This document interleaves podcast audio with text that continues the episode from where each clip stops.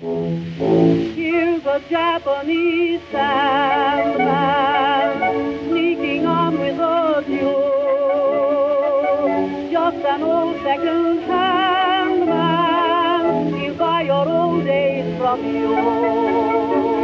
He will take every sorrow of the day that is through, and he'll bring you tomorrow just to start life anew. Good evening. We are the good friends of Jackson Elias, um, a occasional podcast about Lovecraft, horror movies, and horror gaming in general.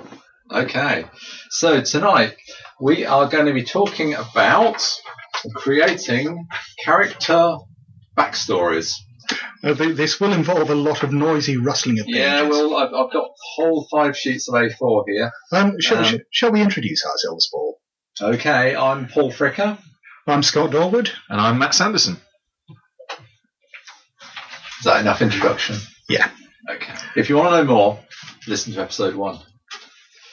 So, about us, that is. So, creating a backstory for your character. So, the default kind of Call of Cthulhu um, character generation, one rolls up a set of stats, shares out points among skills, chooses a profession, yeah, picks a shotgun.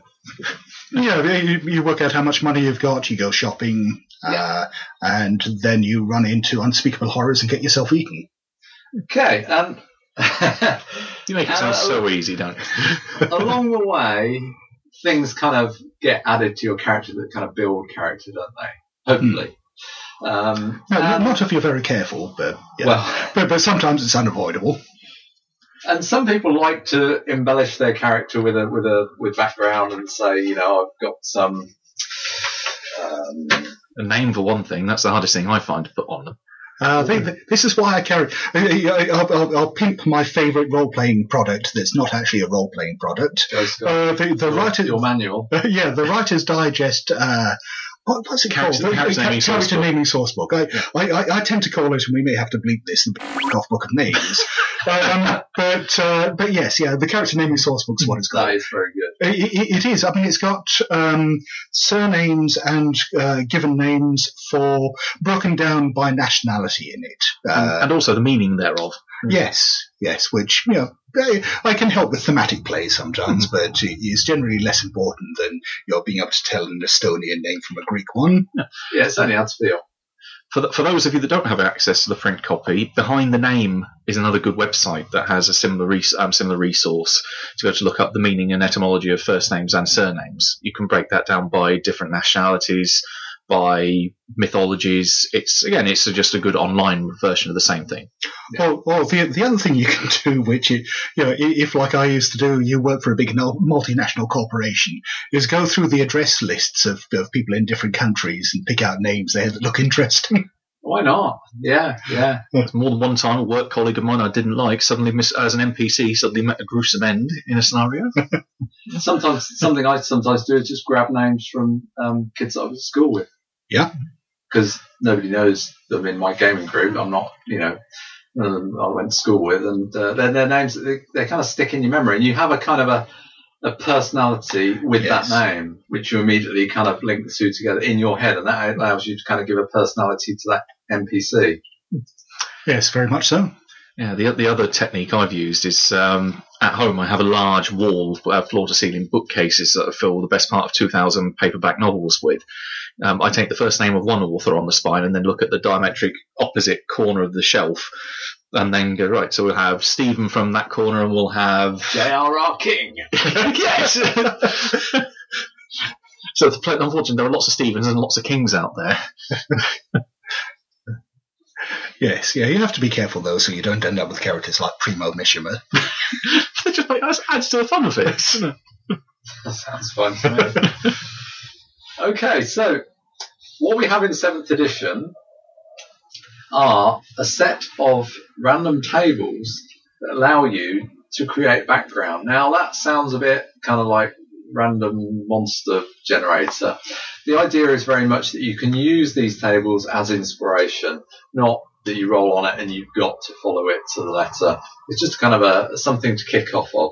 So we're going to have a go this evening at using these tables to generate a character and see what comes out. We haven't scripted this. We're going to roll the dice. You're going to hear the dice rolled, and uh, we're going to just read it off the tables no, and see what we get. No, this is this is a professional way of sounding that we, you know, saying that we don't know what the hell we're doing. That is true. Yep. So, before we were to roll on, on the, any of the charts, the first thing we would have done is roll up our character, um, choose a profession, um, and probably know what period we're in and what kind of scenario we're going into. Mm-hmm. Um, so if I say that uh, the scenario is such that you're in New York, it's the nineteen twenties, um, and the premise of the scenario... You're you're a bunch of um, fairly well-to-do people, and you're. I'm going to tell you it's going to kick off that you're going to know somebody has been murdered. You're describing a particular campaign, aren't you? Well, where's we get our name from? Let's just let's just start with that. It doesn't really matter, does it? But we've got something in mind now. We've got something that you can kind of fit into. Mm. You know, so tribal fisherman, not so much. Um, so. What kind of character should we go for? I'll go for a book collector, uh, stroke, dilettante. Then, okay. Then that's what we should... We're, we're only going to create one character between the three of us. Yeah. Uh, so let's should... take it that we rolled up some stats, we've generated our skills, and this is the um, this is one of the next things we're doing. So first thing we come to is ideology and beliefs. Now, it, it might be worth... saying that, you know, you, you can just select these. They don't have to be rolled randomly. Mm-hmm. Yeah. Here goes fate. A four. four. Okay, I'm going to put that all over there next to you. So a four gives us a belief in fate. In brackets, karma, the class system, superstition, et cetera. Hmm. See, the first thing that leaps to my mind with that is um, you could in, you could interpret that as a character quirk, something I mean, it riffs off um, somewhat popular popular fiction, but used um, Harvey, uh, what was his name from Dark Knight, um, Harvey Dent's um, flicking the coin, um, like Two Faces um, way of deciding key questions by fate alone. And that leave things right. leave things to chance. So make rather than just have it as a belief, actually make it a character quirk. Yeah, I mean, if if you want to take that in a slightly different direction, yeah, there's a, a similar character. There was a, a novel published back in the nineteen seventies uh, called The Dice Man. Um, uh, Reinhardt. Yeah, that's it, that's the one. Uh, which is basically about a man who decides that he is going to live his life randomly. Um, he he for every possibility that comes up in his life, he's going to. Uh, Uh, you know, create a table with six possible outcomes, roll a die, uh, and then do whatever the die tells him to do. That is a brilliant book. It is. So not so much the sequel. Yeah. Yeah, let's let's not talk of the sequel. Or maybe the, the, the what's the what's it called? The eight ball thing where you oh, the magic, magic eight ball. ball. Magic yeah. eight ball. They could have one of those. I don't know where they came about, but maybe a die, a coin, an eight ball, something like that. But, what would you have? Yeah, so some kind of randomizer. Oh, well, if you want to go for a classic, how about the I Ching? Yes. Yeah. Yeah. Yeah. Sh- okay. sh- shades of Man in the High Castle there. Yeah, it's a bit kind of academic. Kind of if he's a book collector, he's an intellectual, mm-hmm. dealing in Oriental books, yeah. I Ching. Yeah, there you go, Matt. Connections okay. made already. So. Yeah, I mean, it's interesting that this has already fleshed out other aspects of the character as well, like what his specialisation is. Yeah. Yeah, yeah. yeah. Move on to part two, significant people. Do you want to give us a roll there, Matt? Yep. Okay. And number two. Oh my God! He starts dropping the dice. Oh. However, if that would be that would be a classic instance of can I keep the result? It was a ten. Honest, it fell on the floor, but it was still a ten. Okay, what's the ten? Your, uh, oh, no, no. Misreading table. Yeah, dear reader, it should also, um, listener, it should also be pointed out that dice hate me in most respects, not only with uh, what they give me when I roll them, but also when I roll them and they go everywhere other than where I intend them to. Okay, well, number ten is a non-player character in the game. Ask the keeper to pick one for you. So, uh, so could, could he be a good friend of Jackson Elias? That, that would fit into the particular campaign I was thinking of. Um, but um, let me think. No, I think hmm. you have had dealings with a shopkeeper. Was it in Queens or Bronx or somewhere? One that um, Brooklyn. Yeah, Brooklyn. Okay, mm-hmm. So he's had dealings with a shopkeeper in Brooklyn. No, no, it was um, ha- Harlem. Actually, was the okay. We're name? narrowing it down yeah, to somewhere in New York City. Yeah, we know all these places at the back of our house. It's, it's probably worth just for the, for the people who haven't picked up on this mentioning that we are referring to Masks in the Isle of the Ten.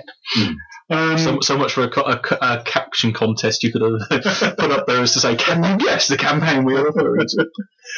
um, But uh, yes, yeah, it's, it's it's thirty years since I last read it, so I, I have no memory of this. So if if I had the book to hand, I could look up the name of that, that bookkeeper, and um, there's there's sorry shopkeeper, and there's uh, there's a second table that goes with significant people. So so it might be parent, it might be sibling, and this one's an N P C. There's a second table, so give us a second roll map. Hopefully it'll stay in the bowl this time. Just a three. Okay. Okay, this one is going to be tricky to fit in, possibly, but I'm going to throw it at you.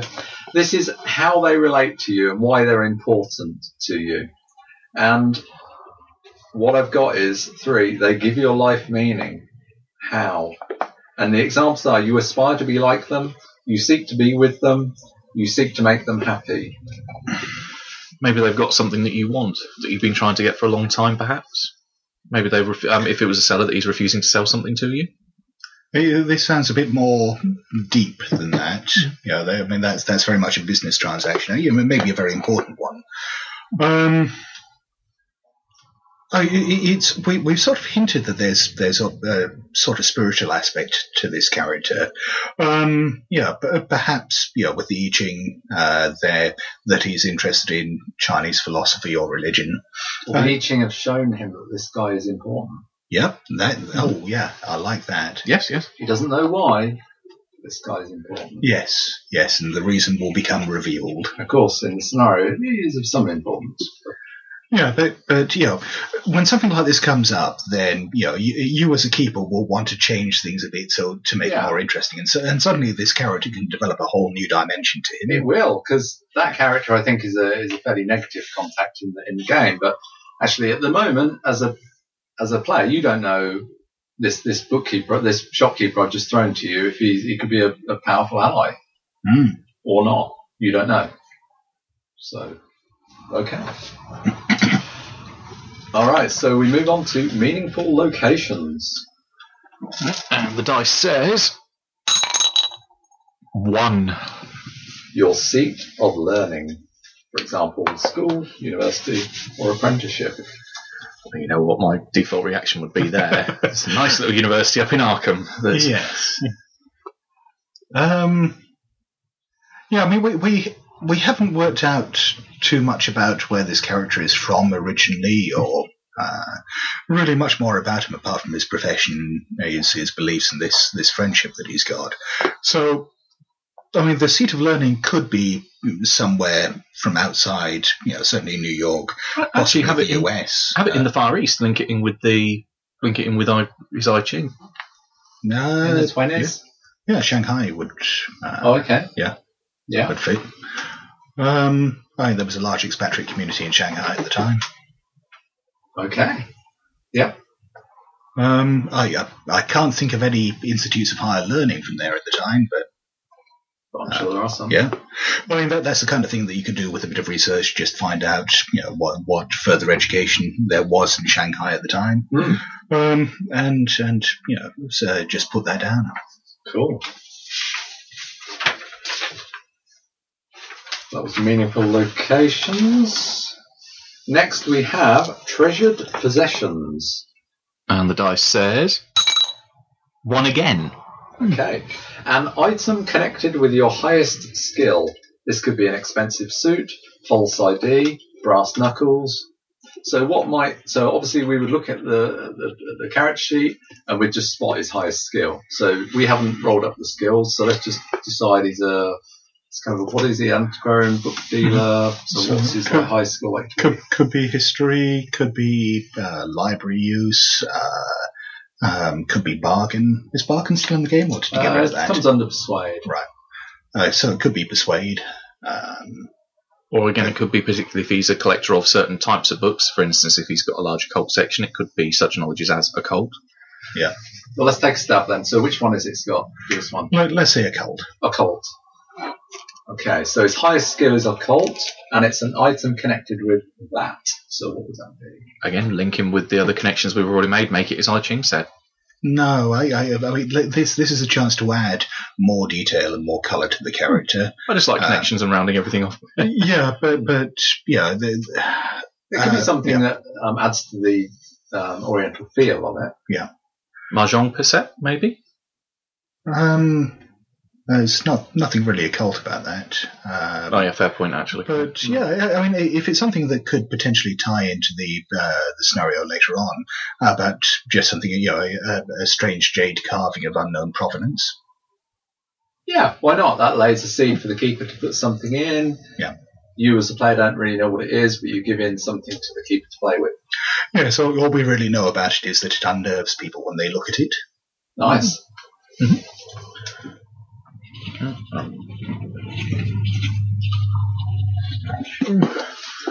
Right. Next, we have traits. And the dice says two. Slightly getting more incremental. We have good with animals, loves cats, grew up on a farm, good with horses, et cetera. Hmm. So he's got an affinity with animals of some sort.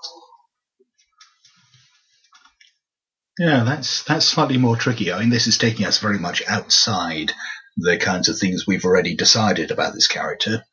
So we're we're looking for, for some new facet here. Could be as simple as he's got a dog. Mm-hmm. Yes. Yeah, I mean, from, from everything we've seen about him I, I, I'm, you know, so far, I'm not really seeing him as a dog person. I'm, I'm seeing him as someone perhaps slightly more reclusive, indoorsy. Um, With a large white cat that he strokes occasionally. Yes, a, a cat or perhaps even something more exotic, you know, a pet iguana or something like that, that he, uh, or, or a finch in a bamboo cage that he keeps in the shop. Or koi carp, expensive, yeah. yeah.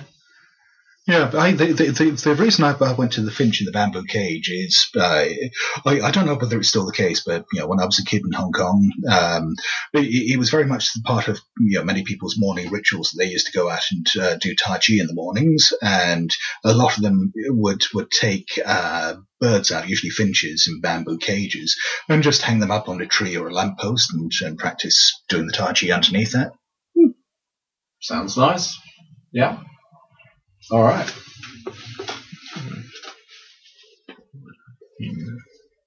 All right. Next. No, there is no next. There's no next. That's oh. set. Hey, so what have we got? Dice, you're not needed anymore. Do you want to just sum those up for us, Matt? Right. We've got chosen profession. We went with say, book collector stroke dilettante. Um, he has a belief in fate, um, specifically I Ching. Um, he has a good friend as an N P C, um, the books that are in Harlem. Uh, they, how do they relate to him? They give his life meaning. Uh, fate has told him, um, our character that is, that this person is important. Um, seat of learning, Shanghai, so some, somewhere out in the Far East. So that, um, that would be need to be determined by some research later. Um, an item linked to his highest skill, um, being occult, connected again with his um, book collection. We decided that it was manifested by an unnerving statue, uh, potentially made of jade, and that he's good with animals, that he has a bird that he keeps in his bamboo cage. So the, I mean, this has given us quite a an an interesting, well-rounded character for very little work. Um, you know, even if even if we hadn't had any inspiration, you know, mm. the, the, then you know, this is a character that certainly I wouldn't have thought of playing, but you know, he, he now interests me, and and he, you know, there are a number of good, strong plot hooks there. Like, so much yeah. so that you know, if I were a keeper running a campaign, you know, in which this character and characters like him were present, then it would be very easy for me just to be able to improvise stuff around that and and take the campaign off in strange, unusual directions, make it very personalized about these characters.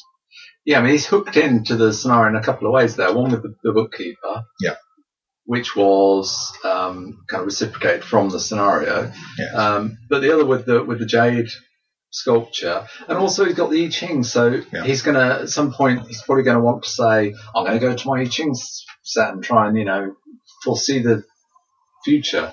And the keeper can kind of give some vague, you know, um, hints as to uh, what might be coming, tips and things. Or, or complete red herrings. Absolutely. Mm. Not that there aren't any of those in the scenario. I, and the I, guy I, has been to Shanghai. Which mm-hmm. which actually comes into play in so he's maybe then going to go back to his character sheet and think, hey, keeper, can I shift some points around so I can speak um, Mandarin or something? I can't remember what dialect they speak in Shanghai, I think. Um, yes. Anyway. Again, that's, that's, an, that's another point for further research. yeah. Well, it's Cantonese in the south and Mandarin in the north. Yeah, but I, th- I think in Shanghai it's something sure different. It's, it's neither of those two. Well, okay. Actually, that's one thing I'm going to have to research, having been um, given I'm writing a scenario set out with China at the minute. So, good reminder, thank you. It's a big place. It is. Lots of people. Lots. Um, now, one more aspect. We have a key background connection. So you can choose one of those, um, mm. one of those things as your kind of most important thing that gives your life meaning. And the, the, this is the one that is this the one that the keeper starts out trying to corrupt as he go mad and no, this is um, or, or this is the one this that is, is something protected. That is, is to some degree protected from the keeper. So if you chose your bird in the cage, say, I cannot say as keeper, uh, you come home and your bird in the cage is squished. Um, I can squish it, but I need to allow you to have a roll. Hmm. So maybe there's a there's a um, some guy breaks in the middle of the night and, and makes to grab the cage, but um, you know you'd have a role to try and fight them off. Or, yeah. Whatever. So it, what would you choose? For irony's sake, I'd say the bookseller. um. Yeah. I mean, if I were playing this character, I'd. Um, Yeah, the, I, I'd look at it from the point of view of which ones would I want the keeper to be able to corrupt, because there are certain ones there that, as a player, I think it would be quite a lot of fun if the keeper got to mess around with, like, for example, the I Ching. That you know, as as the uh, as the character goes mad, uh, the the I Ching starts telling him to do more and more horrifying things. Um. So, so yeah, I definitely, I, I, I'd approach it that way rather than thinking, you know, what would, what would I want to keep safe? Um, what, what can you get more bang for your buck? Yeah. As it were, yeah. Uh, but, but that very much reflects the way that I like to play. I mean, some, some people. So let's take it two ways. Yeah. The one that you'd want to keep safe, Matt, and the one that you'd think would give the most story, Scott.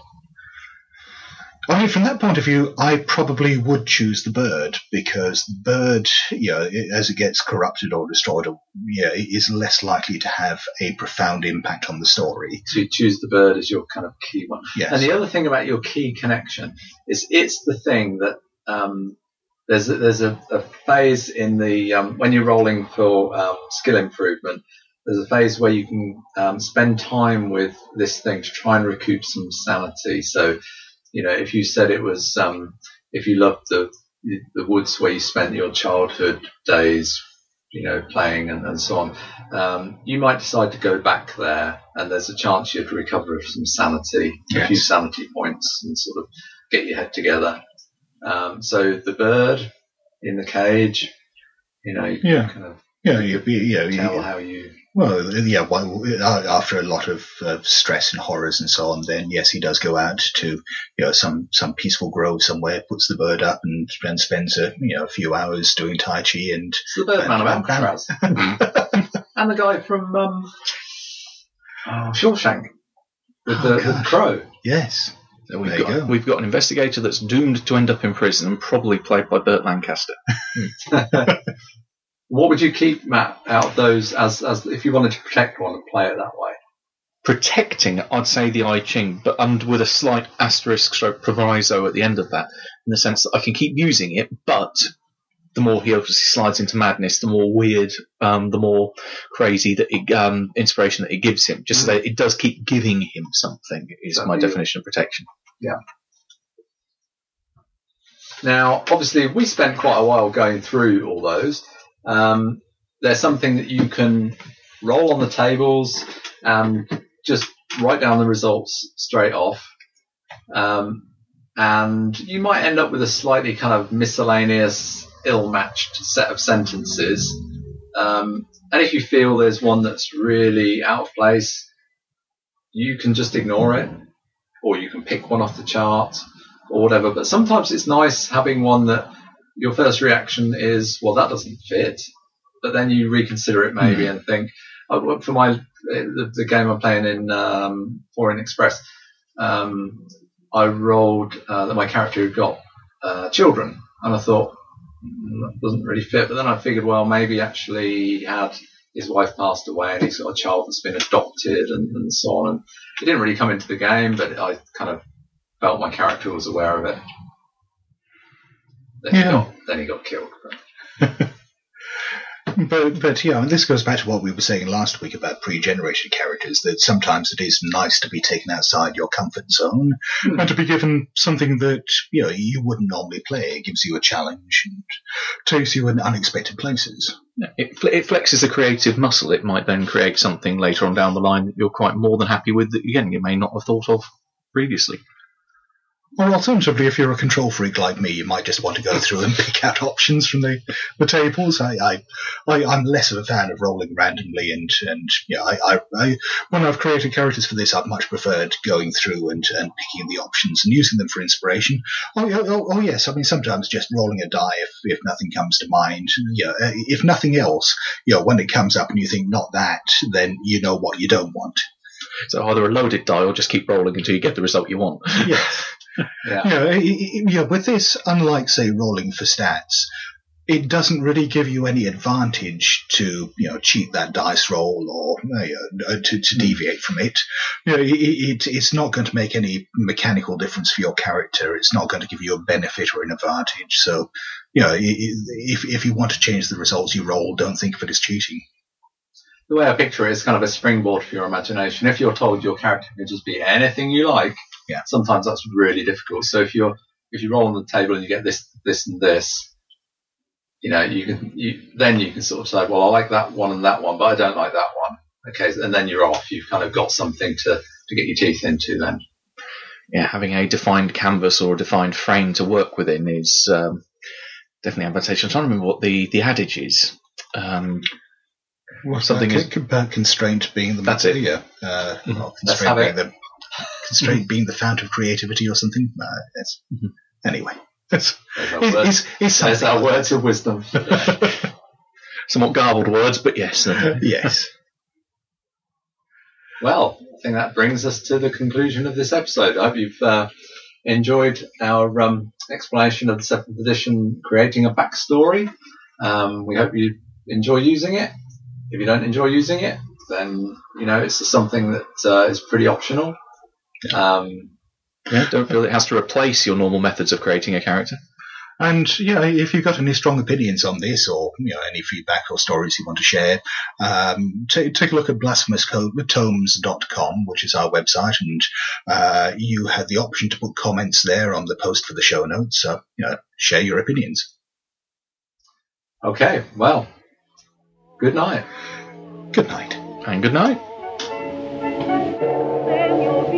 bit older in the dawn when you wake, and you'll be a bit older.